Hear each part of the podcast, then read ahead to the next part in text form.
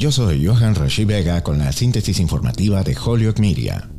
La policía de Texas investigaba el domingo qué motivó a un hombre armado de 33 años a matar al menos ocho personas en un centro comercial durante el fin de semana, mientras el presidente Joe Biden pedía leyes de armas más estrictas. El Departamento de Seguridad Pública de Texas confirmó el domingo la identidad del agresor en el tiroteo del sábado como Mauricio García, un residente de Dallas. La policía dijo que García mató a ocho personas e hirió al menos a siete el sábado por la tarde en el centro comercial Allen Premium Outlets en Allen, un suburbio al norte de Dallas antes de que la policía lo matara. En una declaración el domingo, Biden renovó los llamados al Congreso de los Estados Unidos para prohibir las armas de asalto y los cargadores de alta capacidad, así como para promulgar verificaciones de antecedentes universales y poner fin a la inmunidad para los fabricantes de armas. El presidente señaló que García había estado empuñando un rifle AR-15 y usando equipo táctico. El gobernador de Texas, Greg Abbott, un republicano, calificó el tiroteo de devastador en una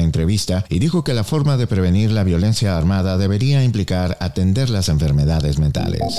En otras informaciones, la doctora Rochelle Walensky, directora del Centro para el Control y la Prevención de Enfermedades, presentó su renuncia el viernes y dijo que la disminución de la pandemia de COVID-19 era un buen momento para hacer una transición. El último día de Walensky será el 30 de junio, dijeron funcionarios del CDC, y no se nombró de inmediato a un director interino. Walensky, de 54 años, ha sido directora de la agencia durante poco más de dos años y el anuncio tomó por sorpresa a muchos expertos en salud. En su carta a Biden, expresó sentimientos encontrados sobre la decisión y no explicó exactamente por qué renunciaba, pero dijo que la nación se encuentra en un momento de transición a medida que finalizan las declaraciones de emergencia. Yo soy Johan Rashi Vega y esta fue la síntesis informativa de Holyoke Media a través de WHMP.